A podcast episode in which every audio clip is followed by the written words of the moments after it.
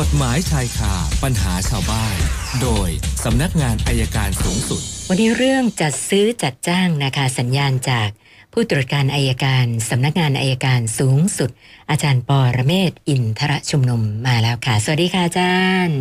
สวัสดีครับคุณสุนันท์ครับเชิญค่ะที่อยากคุยเรื่องจัดซื้อจัดจ้าง เรื่องของการเปิดโอกาสให้จัดซื้อจัดจ้างของส่วนราชการเนี่ยปรากฏว่าแค่เท่าที่ผมนั่งดูคำพิพากษาของศาล ปราบปรามทุจริตนะครับ เรื่องหนึ่งที่สำคัญที่สุดก็คือเรื่องที่ว่า เช่นออบตจะจัดพาสมาพาชาวบ้านเนี่ย ไปเที่ยวอีกอำเภอหนึ่งไปดูงานอีกอำเภอหนึ่งโอ้โหเกือบทุกรายเลยครับ เกือบทุกรายทุจริตหมดเลย ไปไหนก็มันอย่างอย่างมีอยู่รายหนึ่งผมผมสงสัยมีอยู่รายหนึ่งก็ประหลัดอบตเขาก็ มีงานวันเกิด งานจะไม่ใช่งานวันเกิดงานทำบุญบ้าน ก็จัดสมาชิกไปงานทำบุญบ้านก่อนจัดรถบัสไปเลยนะครับทำบุญบ้านเสร็จก็ไปทัศนศึกษาต่อ อย่างเนี้ยก็โดนครับ เพราะว่าจริงๆแล้วจัดทัศนศึกษาก็ต้องไปทัศนศึกษา ไม่ใช่พาสมาชิกไปแวะที่บ้านก่อนทำบุญเสร็จบ่ายแล้วก็ไปค่ะนะอันนี้ก็โดนเอ่อคุกห้าปีนะนะอันนี้กรณีที่หนึ่งกรณีที่สองเช่น เขาให้ซื้อสินค้าให้ซื้อเครื่องพ่นยาฆ่าแมลงนะเราให้งบมาแสนสี่ซึ่งต้องซื้อสองเครื่อง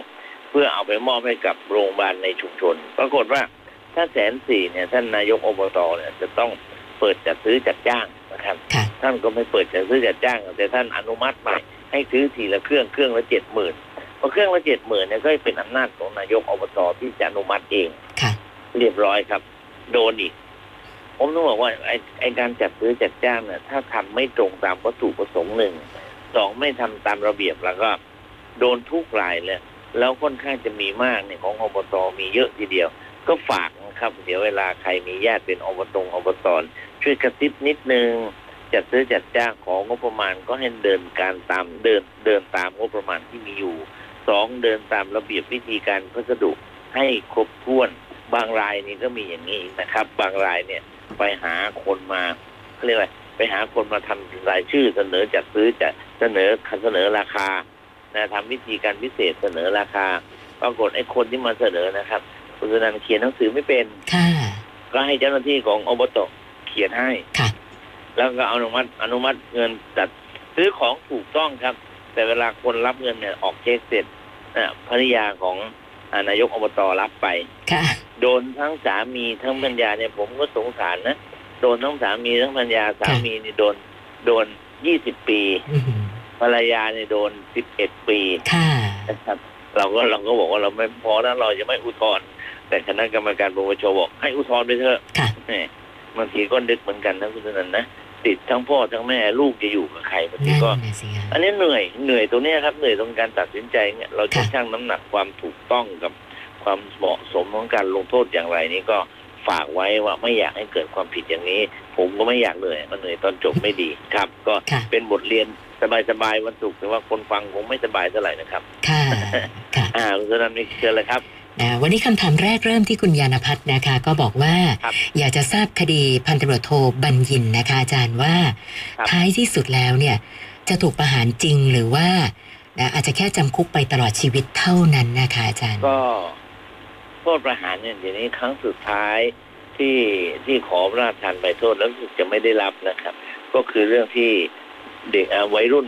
เอ่อใช้มือใช้มีดแทงเด็กนักเรียนที่ชิงมือถือที่จังหวัดตรังอ๋อแล้วหลังจากนั้นมาก็ไม่มีแล้วนะครับค่ะก็อาจจะมีโทษประหารชีวิต แต่ว่าหลังๆเนี่ยเขาจะดูพฤติกรรมว่ารุนแรงหรือไม่รุนแรงถ้ารุนถ้าไม่รุนแรงก็อาจจะอาจจะพระราชทานอภัยโทษ คือคือคืออย่าอย่าไปอย่าไปอย่าอย่าไปเอาเบื้องบนมาเกี่ยว แต่เพียงแต่ว่ามีการเสนอขึ้นไปคนที่จะพิจารณาเนี่ยก็มีหลายชุดนะครับค่ะแต่ผมก็คิดว่า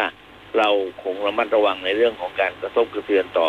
สถานะทางโลกอะทางสารของโลกอะว่าโทษประหารชีวิตเนี่ยอาจจะต้องงดเว้นบ้างนะครับ แต่ว่าท่านบรรยีนะแต่ว่าตอนนี้ท่านก็จะหกสิบแล้วมั้งค่ะถ้าติดสักห้าสิบก็ก็ก็แย่แล้วนะครับค่ะคิดอย่างนั้นดีกว่าครับผม คุณคงเดชบอกว่าปลายปีที่ผ่านมานะคะนะมีคนมาทำร้ายลูกสาว แต่ว่าท้ายสุดเนี่ยก็ปรากฏว่าผิดตัวนะคือเขาจะไปทำร้ายอีกคนหนึ่งแต่เข้าใจผิดเป็นคนละคนนะคะนะก็มีการไปแจ้งความดำเนินคดี แต่ปรากฏว่าเรื่องก็เงียบนะเท่าที่เขารู้มาเนี่ยคนก่อเหตุก็ยังอยู่สบายดีก็เลยสงสัยว่า มันตั้งแต่ปลายปีที่ผ่านมานะควรจะต้องทำยังไงดีคะอาจารย์ ลายปีที่ผ่านมาก็น่าจะสามเดือนสี่เดือนนะครับค่ะก็ข้อหาทำร้ายร่างกายก็อาจจะยังอยู่ในระหว่างการสอบสวนของพนักงานสอบสวน ถ้าเขาได้รับการปล่อยตัวชั่วคราว แต่ถ้าช้าเกินสมควรถามผู้กำกับได้ครับ ถามผู้กำกับว่าคดีไปถึงไหนนี่เป็นสิทธิของผู้เสียหายที่จะพึงทราบได้นะครับค่ะถ้าเขาบอกว่าส่งอายการแล้ว ก็ไปติดต่ออายการได้ครับ อันนี้เป็นนโยบายสำนักงานอายการสูงสุดแล้วที่จะตอบทุกคำถามที่ท่านสงสัยว่าคดีอยู่ถึงเราอยู่ที่ไหนครับค่ะ อีกหนึ่งท่านคุณจารวีนะคะ เคยคบกับผู้ชายคนหนึ่ง ปรากฏว่าพอเลิกลากันไป แล้วเธอไปมีแฟนใหม่เนี่ยนะคะ ผู้ชายคนนี้ตามราวีไม่เลิกลานะมีทั้งเอารูปถ่ายเอาคลิปวิดีโออะไรต่างๆ ไปให้แฟนคนใหม่ ดูจนแบบว่า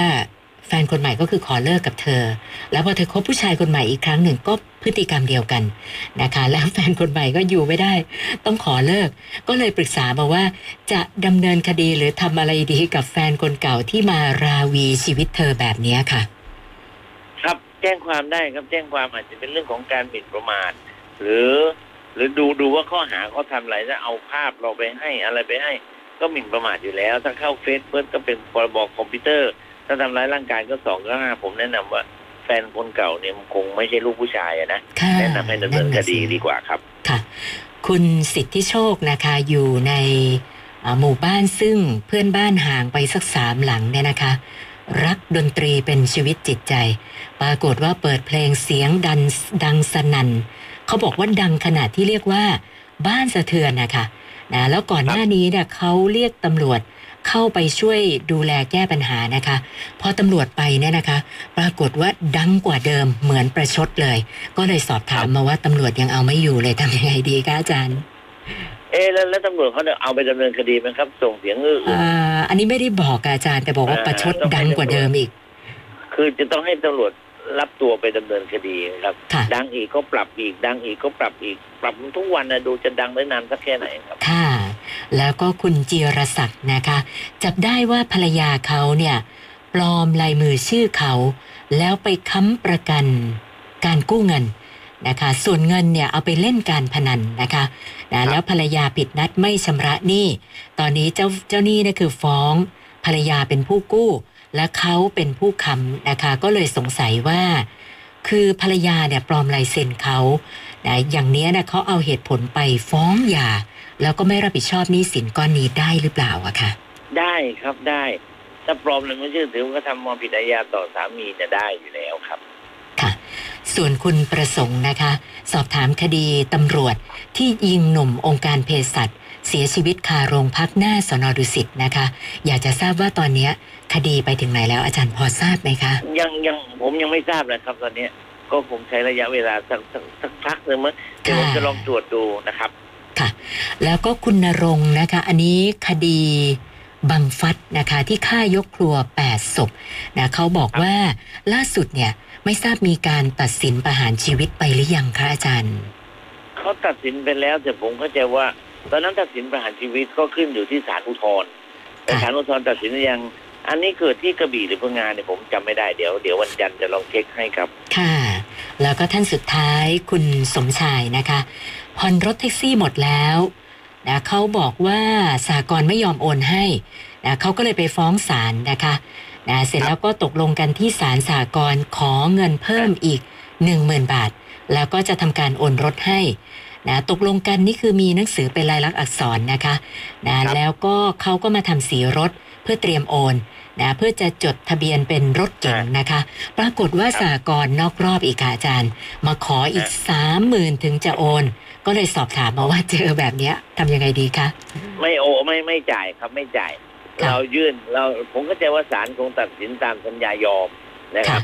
ทีนี้ลองดูดิว่าถ้าศาลตัดสินพิพากษาตามสัญญายอมแล้วเนี่ย แล้วเขายังไม่โอนให้เนี่ยนะครับ ยื่นเป็นทางเลือกสองทางคือหนึ่งยื่นคำร้องต่อศาล ขอให้ศาลเรียกแท็กซี่ไปทำการโอน ถ้าแท็กซี่ไม่ไปทำการโอนขอให้เอาสัญญายอมหรือคำพิพากษาตามยอม เป็นการแสดงเจตนาแทนจำเลยและเอาอันนั้นไปแจ้งขนส่งถ้าเขาไม่ให้เล่มเราก็ยกเลิกเล่มเก่าเอาเล่มใหม่ได้เลยครับ ไม่ต้องไปยุ่งกับเขาแล้ว วันหลังค่ะ วันหลังต้องถามว่าสากลอะไรจะได้ฟัดให้มันถูกต้องถูกทางให้ดี ค่ะ อาจารย์ก็มีเพิ่มมาอีกหนึ่งนะคะนะคุณวิริยะนะคะสอบถามมาบอกว่า กรณีคุณธนาธรพูดเกี่ยวกับเรื่องวัคซีนโควิด -19 เนี่ยนะคะเขาถามมาว่าตกลงการพูดของคุณธนากรเนี่ย มันผิดตามกฎหมายจริงหรือเปล่าอะค่ะผมเนี่ยได้ยินไม่ชัดนะได้ยินไม่ชัดว่าท่านพูดว่าอะไร แต่ถ้าแสดงความคิดเห็นเรื่องของ วัคซีนเนี่ยผมคิดว่ามันเป็นเรื่องปกตินะ แต่เห็นเขาไปแจ้งความร้อยสิบสองด้วยอันอันนี้อันนี้ยังไม่ได้ไม่ได้ไม่ได้อ่านทั้งหมดว่าไปพูดถึงเรื่องนี้อย่างไรนะครับค่ะเดี๋ยวขอดูอีกนิดนึงครับเมื่อวานนี้ค้างไว้ 111 วันนี้เพิ่มมาอีก 9 ก็เป็น 120คำถามแล้วค่ะหนึ่งร้อยยี่สิบเดี๋ยวถ้าวันจันทร์เนี่ยผมคิดว่าผมจะคุยเรื่องอาชีพใหม่ค่ะถ่ายรูปบนบาทวิถี ถ่ายไปทำไมคะอาจารย์ ถ่ายไปเอาค่าปรับครับ อ๋ออ๋อกับกับกับกทมใช่ไหมคะเออจากกทมแล้วเดี๋ยวดูว่ากทมเขาแก้ยังไงดีวันจันทร์จะเล่าให้ฟังครับวันได้นี้แค่นี้ค่ะก่อนครับขอบคุณมากค่ะ สวัสดีค่ะ อาจารย์ปอระเมศวร์อินทระชุมนุมค่ะ กฎหมายชาย